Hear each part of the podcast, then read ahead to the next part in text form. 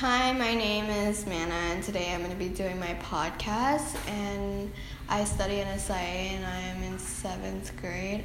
And before I start, I'm going to be saying three things that I'm thankful for. Three things that I'm thankful for is my family, friends, and my dog.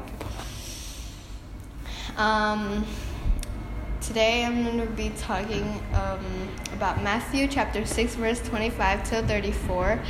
Don't worry. Therefore, I tell you, do not be anxious about your life, what you will eat or what you will drink, nor about your body, what you will put on.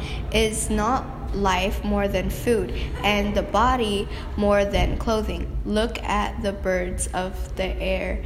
They neither sow nor reap, nor gather into barns, and yet your heavenly Father feeds them. Are you not of more value than they?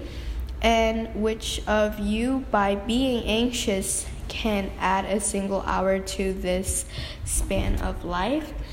And why are you anxious about clothing? Consider the lies of the field, how they grow. They neither toil or spin.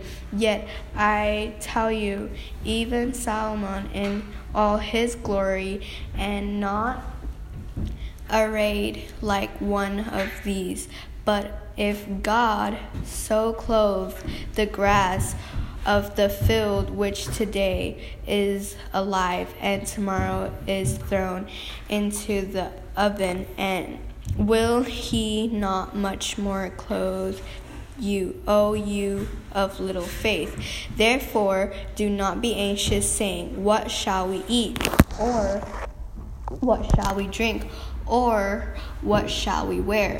For the gentle seeks after all these things, and your heavenly Father knows that you need them all. But seek first the kingdom of God and the righteousness, and all these things will be added to you. Therefore, do not be anxious about tomorrow, for tomorrow will be anxious for itself.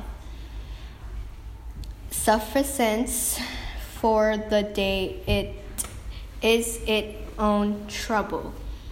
Thank you for listening to my podcast, and this is from Matthew chapter 6, verse 25 till 34. Do not worry.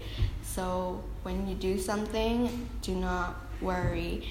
And yeah, um, thank you for listening to my podcast.